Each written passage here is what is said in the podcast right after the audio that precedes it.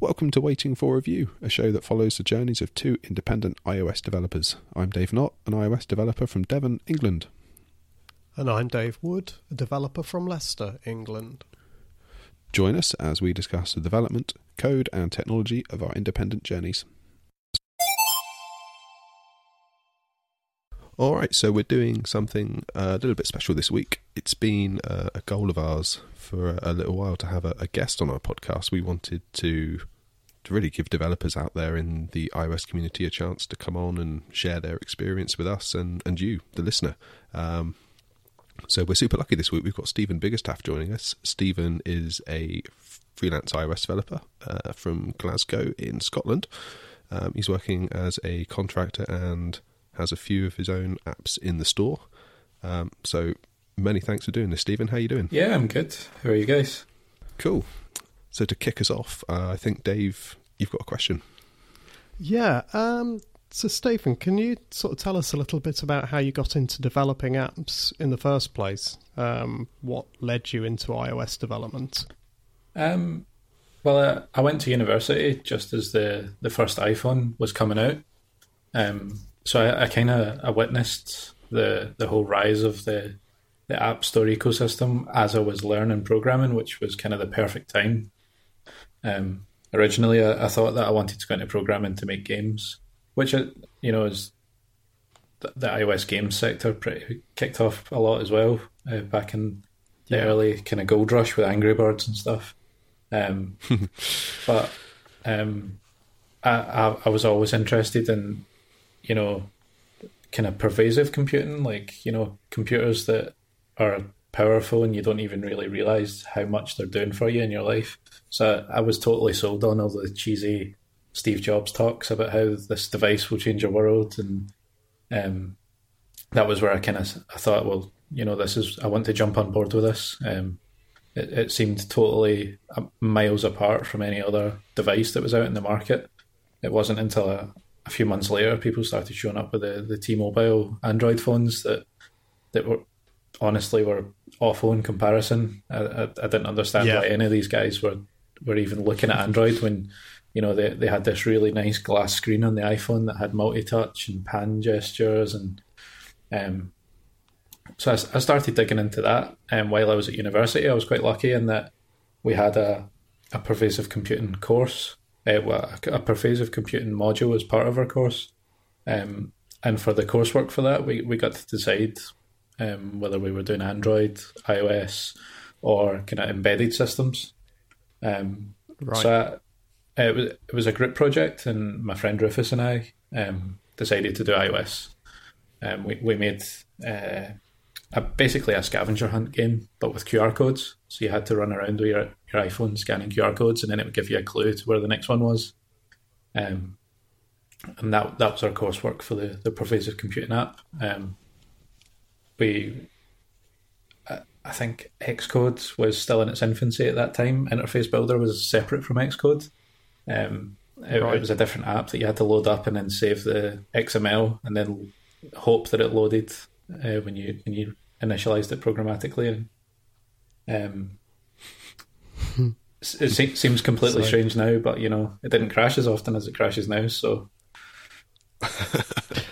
swings and roundabouts. Yeah, um, so that that was my first taste of mobile development. Um, after I graduated from university, um, it was originally I was doing PHP, um, which was a, a whole other world. I'd never even touched on PHP at university, so the learning curve was quite steep, being thrown in like your first ever job in a language that you don't know. Um, yeah, and I, I kind of, I, I, didn't really enjoy it, and I was starting to have doubts. You know, is programming for me?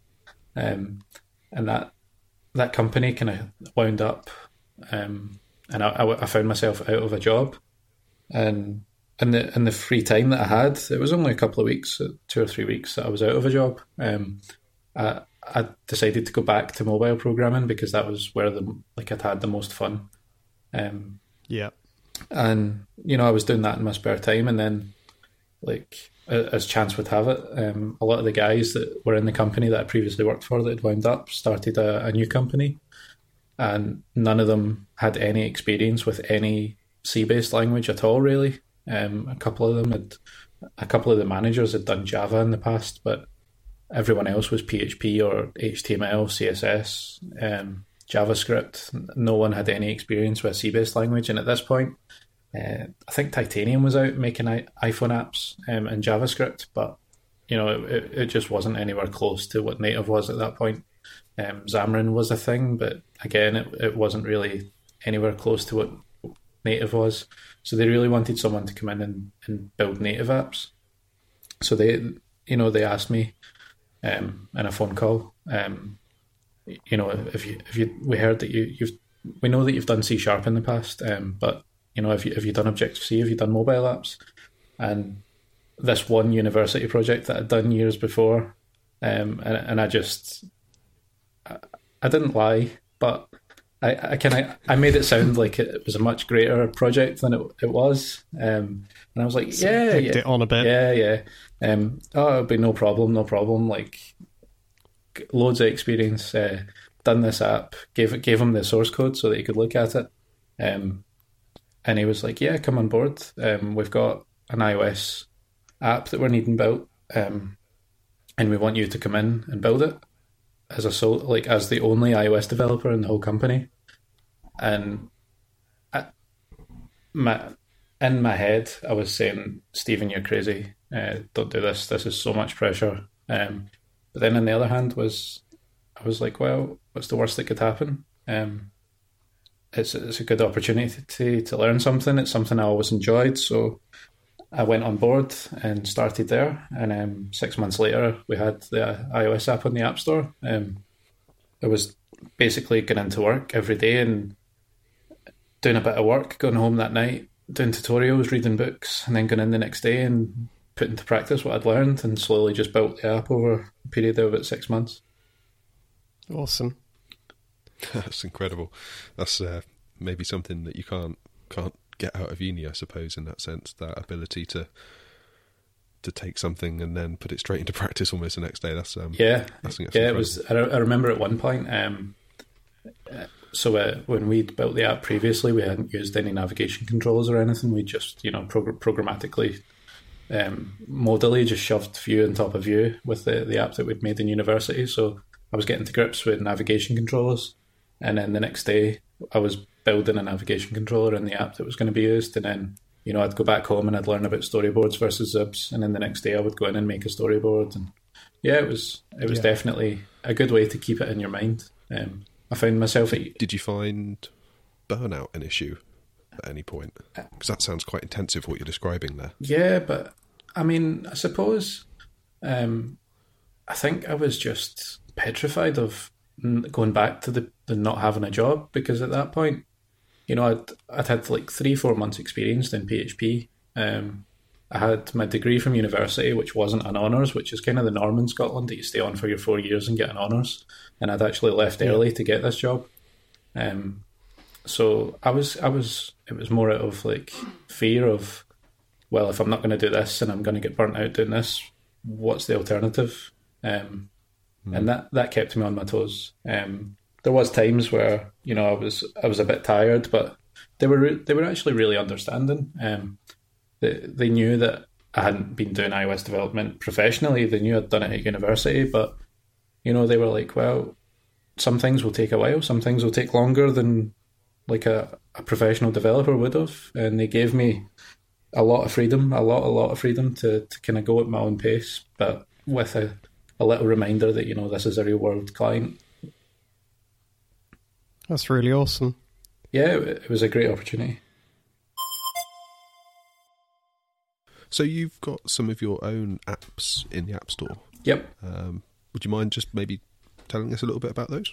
Yeah. Um, so I've got a, a game called Splemmy um, that I made while I was um, at university. Um, it was made with a as a kind of part of a game jam.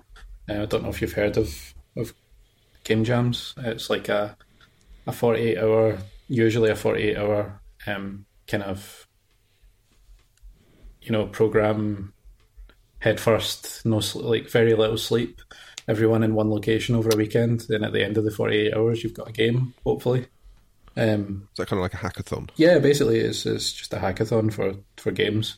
Um, so that Okay, there's a, a global one every year that um, you can uh, you register on the global website as a, a site for the, the like a physical real world location that you're going to host, and then people just kind of register at your site and show up. So I think there's like there, there's tens of thousands of people take part worldwide, um, and it's in the last weekend in January every year. Um, so my university was one of the sites, um, and they used to run prizes and stuff for you know everyone at their site as well. Because like the the global one, it's obviously far too big to coordinate. Um, but they locally at the at the university they kind of they do the you know first place gets this and um, like they they have judges and it's I mean for a student it's quite a, a serious thing like you can find yourself in teams with with people that um, are professionals that work in the games industry and it's, it can be a bit you know starstruck when you you find out that you've been sitting having a conversation with these guys that you know worked on Killzone and Grand Theft Auto and Oh yeah, and, and you're still like this second year student that barely knows how to do a tile map. Um, but yeah, so I got I done game jam in my last year at university, not long before I left, um, and I, I got put in a team with just in, incredible people. Really, um, I, I was pr- proficient in C sharp at the time for the level I was at, but the level I was at was kind of middle of university. Um, whereas the, the other coder that I was with was, I wouldn't say a genius at, at C sharp and, and programming in general, but he was very, very good, uh, way beyond his years. Um, and he basically made all the all the difficult bits. He was he was putting his hand up and saying like, "I'll do that, I'll do that, I'll do that." Um, you know, built his own physics engine in two days, as well as writing a lot of the rest of the game. And I was just kind of Whoa. yeah, um, I was basically just following on behind them, fixing bugs here and there, and writing nice menu systems and credit screens and high score tables. And he was going in and doing all the, the nitty gritty stuff. Um, so then we ended up winning the, the game jam that year. Um, we got a couple of awards, uh, best art, and we came second for best technology as well. Um, so that was written in C sharp on the desktop. Um, but it was really designed as a, a mobile game. But at that point, it was just too much to expect to get an iOS game made in a weekend. And the tool sets just weren't really up to scratch back then for that. Yeah. Um, so we kind of took that on as a, a project in our spare time. Um, and over the years, um, I ended up working for companies, like quite large companies, that wouldn't let me work on anything in my spare time. Um, so I, I kind of became less and less involved as time went on.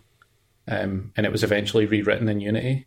Um, I think some of the C sharp code got carried over um, because obviously Unity runs in a, a kind of slightly different version of C sharp from what I understand. Um, so a lot of the C sharp code get carried over into the Unity and then that got put in the store um, eventually. Um, Microsoft uh, actually got involved. They wanted, they had this um, kind of drive to get apps on the, the Windows Phone store before iOS and Android when they were still pushing Windows Phone 7 and before even Windows Yeah. Phone 8 or 10. Um, so they offered us a, a chunk of money to develop it for Windows Phone and then keep it exclusive there for a set period of time.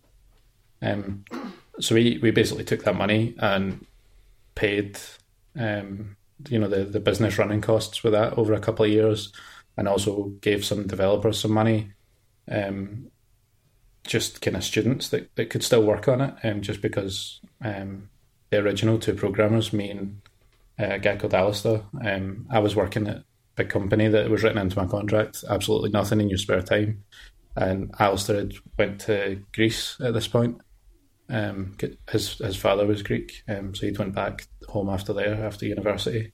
Um, so the company were kind of left in a sticky situation, and they, they just used the money that Microsoft had made to port the game over the C sharp game over to Unity, get it on Windows, and then just held on to the source code for a, a, about a year and a half until we could put it on iOS and Android. Um, so that that Right, so it's it's back on iOS and Android now. Yep, yep. Um, as of middle of last year, um, it- it's on iOS and Android. Um, and the other apps I've got are just kind of general. You know, I've got a, a mileage calculator that you can fire in uh, how many miles you do um, as a freelancer or a self-limited company, um, self-employed, and you can see how much you could claim in mileage back off your tax for MRC, HMRC. Um, Awesome. it, it was just a Swift app really to get myself involved with Swift three that I'd been putting off for far too long.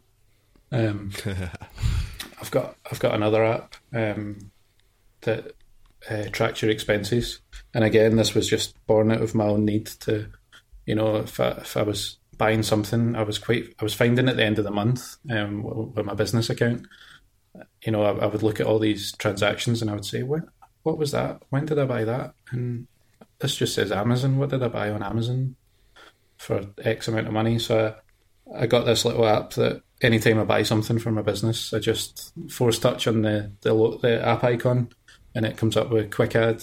Hit it, put in quickly how much it was, what it was I bought, and just hit save. And then at the end of the month, when I'm doing my accounts, I just load the app up and I say, "All right, that that matches up with that. That matches up with that." Um, Oh, cool.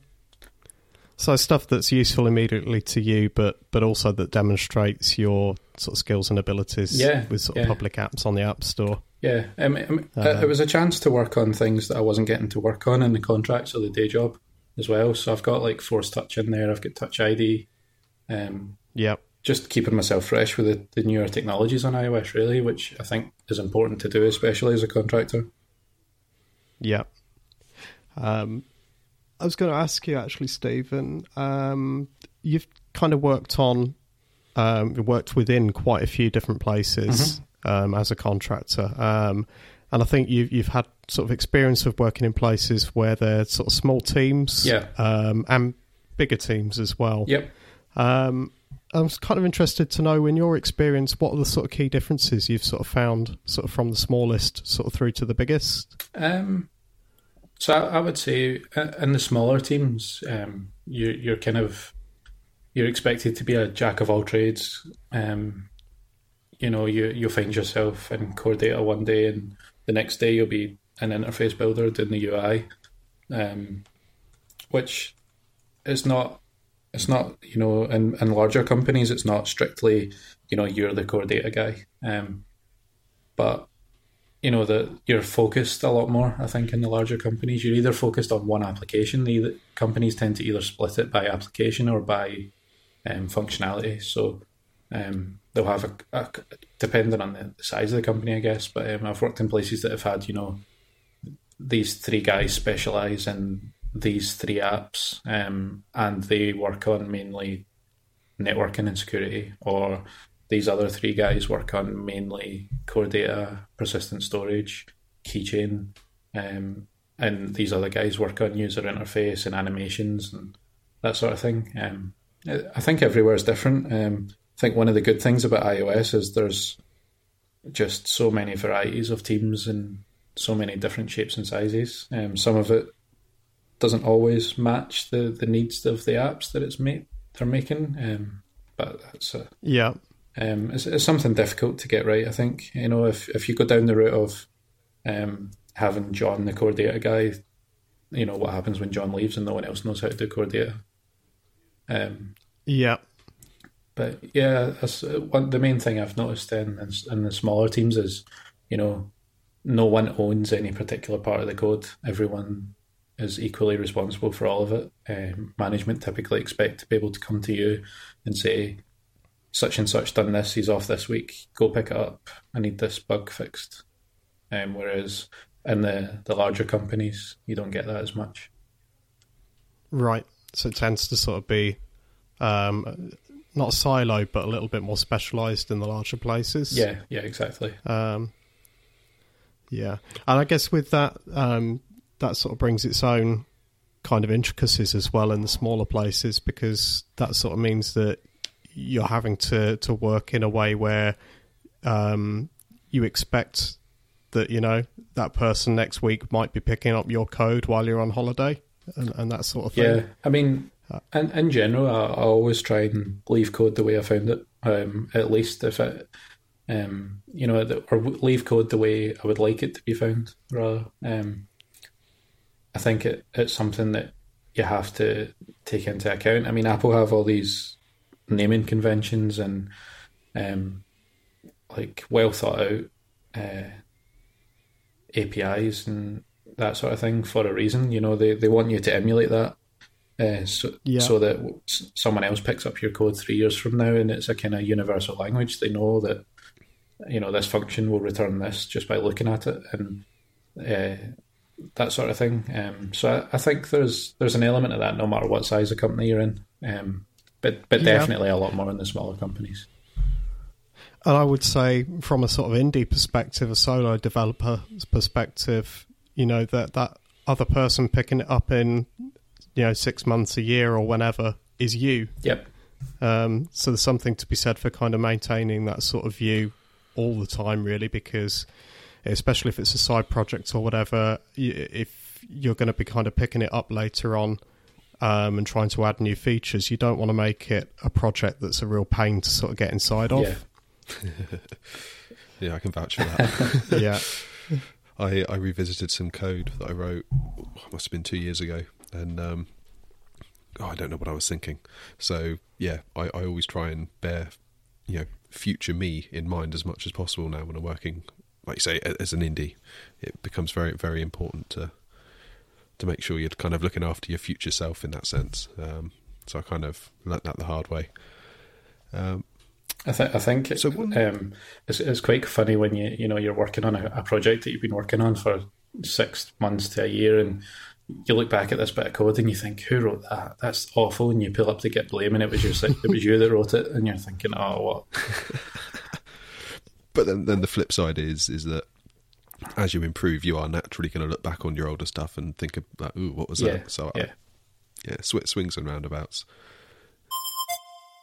One thing I wanted to ask you, Stephen, um, I know we've spoken a little bit about this um, before recording, um, is about continuous integration. Mm-hmm. Um, it's something I know I'm keen to get a grip of um, for my own apps as a, as a solo indie. Yeah.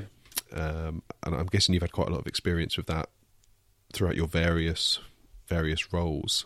And I wondered if you could maybe maybe give us a little bit of a where where one might start if you're someone like me as a as a small indie. Yeah. Um, well, I was quite lucky to. Um, I, was, I was working at quite a large company um, when Xcode Server um, became, you know, usable. Um, to, for lack of a better expression, um, there was a lot of teething issues. I think when Apple first introduced it, and it was a, a bit of an, an arcane art to get it up and running and you know smoothly building um, is much better these days. Um, and I, have worked on you know a lot of different continuous integration systems. Um, I've obviously Xcode Server, um, Buddy Build, um, and more recently Jenkins. Um, and there, there's pros and cons to all of them, but I would say as as a small developer, um, the first the first step really of getting everything up and running is is getting your, your code unit tested um, once you've got that, um, even even just you know ten unit tests, just to, to give yourself something on the report um, in your CI box, and then depending on how complicated your app is, I would say just stick it on Buddy Build. Um, they've got a free service, or they, they did. I'm sure they still do have a free a free service um, that lets you put your app up there. Um, you you stick in a, a commit hook, a webhook, um, so that it detects any changes on your branch, automatically pulls the code, builds it, runs the unit tests, and gives you a nice little report at the end. Um, I would say from start to finish, not including writing the unit tests, that would take about half an hour to set up. Um, the only problem with the free tier is that you don't have priority processing. So if you know if a big company X walks in and they've got a build due out tomorrow and they want to kick off hundred branches, they get all the processing power on the site, and um, you you could be left a couple hours just waiting on your build. Um, the alternative, if you, if you've got a bit more in depth, you know, if you if you say you've written your own framework is a good example. Buddy Build doesn't support frameworks, last I heard. Um, right. So that would be problematic for me because one of the things I've kind of got my eye on is um, putting tests and everything into a framework I've got in a couple of my apps. Yeah. Um, so, so, what I would I would suggest you, for that is um, you know the same approach. You know, you you get your a small amount of unit tests. Um, if you've got a separate, if you're lucky enough to have a separate Mac that you're not really using, um, just stick um, OS Mac OS server. Um, forget what the, the version number is for the most recent one, but um, you stick that on. It's a free download from the developer site. It works a bit differently from downloading Xcode. Um, you you go into your, the developer portal if you're a paid member, and you actually get a a redeem button uh, that opens the Mac App Store right. and then redeems uh, Mac OS Server, which is just a download and install, just as if you're doing a, a system update, really. Um, and once you get up and running with that, um, you go into the server application and flick on a little switch, Xcode server, and then it's just a case of hooking Xcode up to your source control system. Um, there is, I don't know if if you run different schemes for different things. Um, it's quite often you get like a you know a, a live scheme and a, a, UAT scheme or a development scheme. Yeah. Um, so yeah. basically, what you have to do is make sure that they're they're shared, and um, which means that different users can pick pick up the same scheme and run it. Um, okay. So basically, your bot runs as a, a, your your Xcode server runs as a different user from you. Um, so you need to give them access to to run the scheme. Um, and that that's it really. The, you give them access. You make sure it's a shared scheme. You you check the shared scheme into your uh, repository, and then you, you launch Xcode um, and just create a bot through the product menu at the top. Um, and yep. it, it, just guides you through it. It's actually quite a nice little wizard that just guides you through, um, asks you what, what sort of things you want. Do you want it to email you when things go wrong, or do you want it um, to run bash scripts? And, you know, it can be as complicated or as simple as, as you want. Um, once you've got Xcode Server up and running um, and installed, create the actual creating the bot takes less than five minutes. Um, so, yeah. Oh, okay. Cool. That um, that sounds like a weekend project for me. Um, we have a we've got a Mac Mini um, that is the sort of family computer for my kids, yeah. um, and that is that's that's usually kind of left on or sleeping most of the yeah. time. So that'd be well, the, yeah, that's the good, the good thing about it is um, you can log in as two users on the Mac at the same time. So you could have your Xcode server logged in in the background while your kids are on the Mac, and it still runs your builds and does everything in the background. Yeah, that I think that could work really quite well. Um, um, I'm just wondering, um, are there any particular gotchas when you're sort of doing testing to look out for? Are, are there things that you can do when you're testing Objective C that you can't do when you're testing Swift, for example? Um, well, the, the the major one is you know Swift has a lot more things public by default. Um, so you can Objective C headers, you know, whatever's not in your header, you're not really able to access in your unit test file. Um, so, you know, some, there's different kind of methodologies behind that. Um, some people say, well, you shouldn't really be testing anything that's private anyway, and there's a lot of merit to that approach. Um, in reality, sometimes there's this odd thing that you know you would quite like to test, but it is a private function. You don't want to make that private function public, but you would like to yep. make sure that it's not going to fall over. Um, so what I tend to do at, at, that point is just declare a category at the top of my, my unit test file and expose the, the private function in the category. So then it's it's only exposed to that unit test file, and the rest of the application still has no idea what's going on. Um, with Swift, you know, you can um, there's a lot more power to add functionality to classes in, in line. So like in your, in your actual unit test, you can um, add functionality to the class that you're testing uh, to expose things that you've marked as private, I guess. Um, don't have too much experience unit testing Swift at, at this point, to be honest. Um, okay. A lot of the the big projects that I'm working on and a lot of the contracts that I'm working on currently as well um, are all Objective C. Fair enough. Um, no, I was just wondering because the uh, from a purely um, kind of selfish motivation, really, is that um, the framework I'm thinking about really is is built in Swift 3 Mhm. Um, so I'm I'm kind of looking out for my gotchas before I get into that project. Um, Uh. I would I would just say you know make sure that they kind of stick to just stick to the core tenets of, of unit testing. You know, just make sure that the the only real object that you've got active at, at any one time is the one you're testing. Try and mock everything else, um, and that's that stops your your app having you know spinning up parts of your code you don't particularly want to be spinning up your app delegate and writing things to persistent stores on disk when you're running unit tests. Um, that that can trip you up. Um, you Yeah. don't particularly want to be running any view controller code. Um, but you can you know you can unit test individual functions in your view controller, but you don't want to call view did load and try and access outlets that should have been rendered by a nib because you're not going to be rendering any any nibs. Um, that sort of thing. Um, they're the, they're the main gotchas, but I guess in the framework you don't have as much of that. We've we've got the joy of Swift 4 coming up soon as well, haven't we? yeah. And I, I remember them saying, um, you know, when Swift three came out, they were saying, you know, our next our next target is ABI stabi- stability, um, which obviously means that you can start writing frameworks in Swift that are, you know, shipped out to dozens of clients, and that means that Apple could potentially start writing their their frameworks in Swift as well, and that was Yeah. when I was thinking, oh, that, now's the time to jump on. And just as I jumped on on board with Swift three, I got a couple of apps in the App Store. Then it came out, you know, that that thing about ABI stability. Eh, probably going to miss that for Swift four. Um, that won't Yeah. be in until five or six was the the thing that I read in the newsletter. Um, so It- yeah, it's it's constantly changing. keeps getting pushed back. Yeah.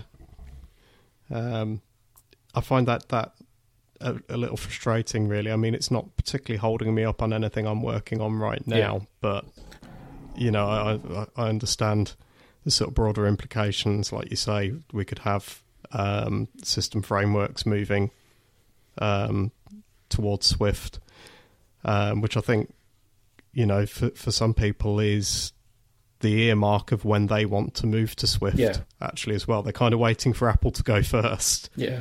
um, sort of on the, on the frameworks and everything. In, in terms of someone on the on the outside as well, you know, I'm I've, I'm working for a client at the moment, and he's got a lot of his app is in Swift two, which he now is having trouble submitting to the App Store. Um, yeah, And he originally brought me on board, and he says, you know, could you update this to Swift three? And in the time that it took us to come to an agreement, Swift three point one had come out, and then I was like, well, it's not it's not Swift three anymore; it's three point one, and you know, Swift four will be out come September. Um, and he's like, Yeah. uh, is there any chance you could just do it in Objective C then? And you know, it, it Wow. makes sense. It, it totally makes sense. He's not constantly having to go back and update the app just for the sake of updating it every time he wants to add a new feature or fix a bug. yeah, it's that that bit more stable for that scenario. Um, I can imagine you may also see um, situations happening where apps are potentially only getting updated once a year as Yeah, well. which is exactly what this this app was like. Yeah, um, he, he didn't have a full time iOS dev. He usually just brings in contractors to fix the odd bug, and every time he was bringing in a contractor, they were adding X amount of hours, and X being a fairly large number, just to convert the Swift version. Yeah, Yeah, I guess it's the the overhead that it could bring that kind of might lure you back towards Objective C. Um, yeah, I mean, I, it's tough. It's tough to ar- it's tough to argue against, isn't it? When you put it in business terms like that. Yeah, and I, I, th- I think there's, I mean, there's an equal case to to not go the the opposite way. You know, there's the Java's been around for how long now, and it's fairly crippled in what it can do because, like, you know, nothing passes the reviews, um, because everyone's petrified of changing the syntax. Um, yeah, so like I I saw a thing recently, and they were saying like IBM and a few others have, are likely not going to agree on the new version of Java, which could hold it up six months. And you know, I don't think there's ever a a point at Swift will get to that stage, um, somewhere in the middle, maybe. Um, I think Microsoft does a great job with C Sharp. Um, it, it, Yeah. it gets features fairly fast, um, and it's also quite stable. Um, I think Swift in the, the medium term will hopefully um, catch up to that. I think that's the benchmark at the moment. Yeah, I'd like to see it get there sort of as soon as possible, really. Um, but um, I mean, one thing I don't know whether you found this um, with the um, Swift development you did on the, the couple of apps you've got on the App Store with that, but um, I'm finding the more Swift I do, the more I really enjoy it. Yeah, And Yeah, I'm, I'm definitely finding Um, that as well. You know, Objective C, you're sometimes you feel as if you're writing a lot of code to not do very much. Um, and I think in Swift, it, it's a lot more lightweight um, in terms of you know just the syntax, uh, just particularly string manipulation, which is due to get a lot better in Swift four. Um, so that uh, working with collections, that sort of thing, is is just so much. Once you get a hang of it, it's it's incredible, um, and I, I look forward to, to Swift Four coming out and it being more stable and um, working on that full time. I think I, I definitely think that's where my future lies as a developer. Anyway, um, I think yeah, me too. I think you know you, you hear of these um, these guys that are getting paid a fortune to do Fortran, and I think in ten years that could be Objective C developers. You know the they're dinosaurs that they're all dying out and no one knows how to write it anymore because everyone's moved on to Swift and Swift's great. Why would you want to do Objective C? Yep. Yeah, I, I can't imagine um, anybody brand new coming into iOS development now is, is going to be learning Objective C to the sort of detail that you'd need to learn it Yep. um, to support applications like that. Yeah. Um, so you're right. Another another ten years time, and we'll sort of definitely be in that territory really with it. Um, and no, like yourself, I, I don't think I could. Um, I don't think I could really picture being the sort of Fortran developer at that point. Yeah, exactly. No one wants to be the last developer in the room. So um, this is um, this has been absolutely great, Stephen. Um, you know, Dave and I, massive thanks for coming on. Um, but before we wrap things up, we've got one one final question, which is what what would you say motivates you the most as a developer right now? Um, I think learning. Um, I, I- feel like I'm constantly learning. You know, Uh, we, we spoke earlier about you know I would I would go home and read a book and do some tutorials, and I'd I'd go in and put into practice the next day. It, to be honest, it never feels like I stopped doing that. Um, I, d- I don't think it ever will. I think the more I learn, the more I realise that I don't I don't know. If that makes any sense. Yeah, Um, that makes that makes complete sense. I think it, it's very easy to fall into the trap doing uh, iOS development of you know the kind of imposter syndromes, like everyone knows more than me. Um, Yep. but you know, it's it's a big world out there. There's so much to learn in iOS development. I'm I'm always a bit skeptical when people say you know I'm I'm a full stack developer and iOS and Android, and I'm thinking, well, how much of each of those things do you know? Because I just do iOS full time and I can't keep up. Yeah. Um, Yeah. Where where where do you find the time? Uh, so the, the the main motivation for me really is it's something I can work on every day that always evolves and changes and keeps me on my toes that I can learn.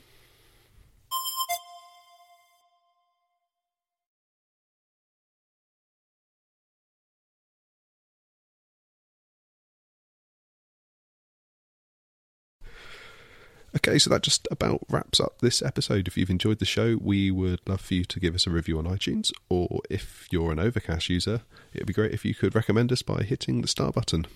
Um, also, uh, we have our very own Slack now that we'd love to invite you to join. Um, our hope is that it can be a, a really cool place for fellow developers to get to know each other, come and hang out. And uh, if you'd like to join, there will be instructions in the show notes, or um, just send us a message to our Twitter account, which is at WFR Podcast. Um, so before we all head off, Dave, where can people find you?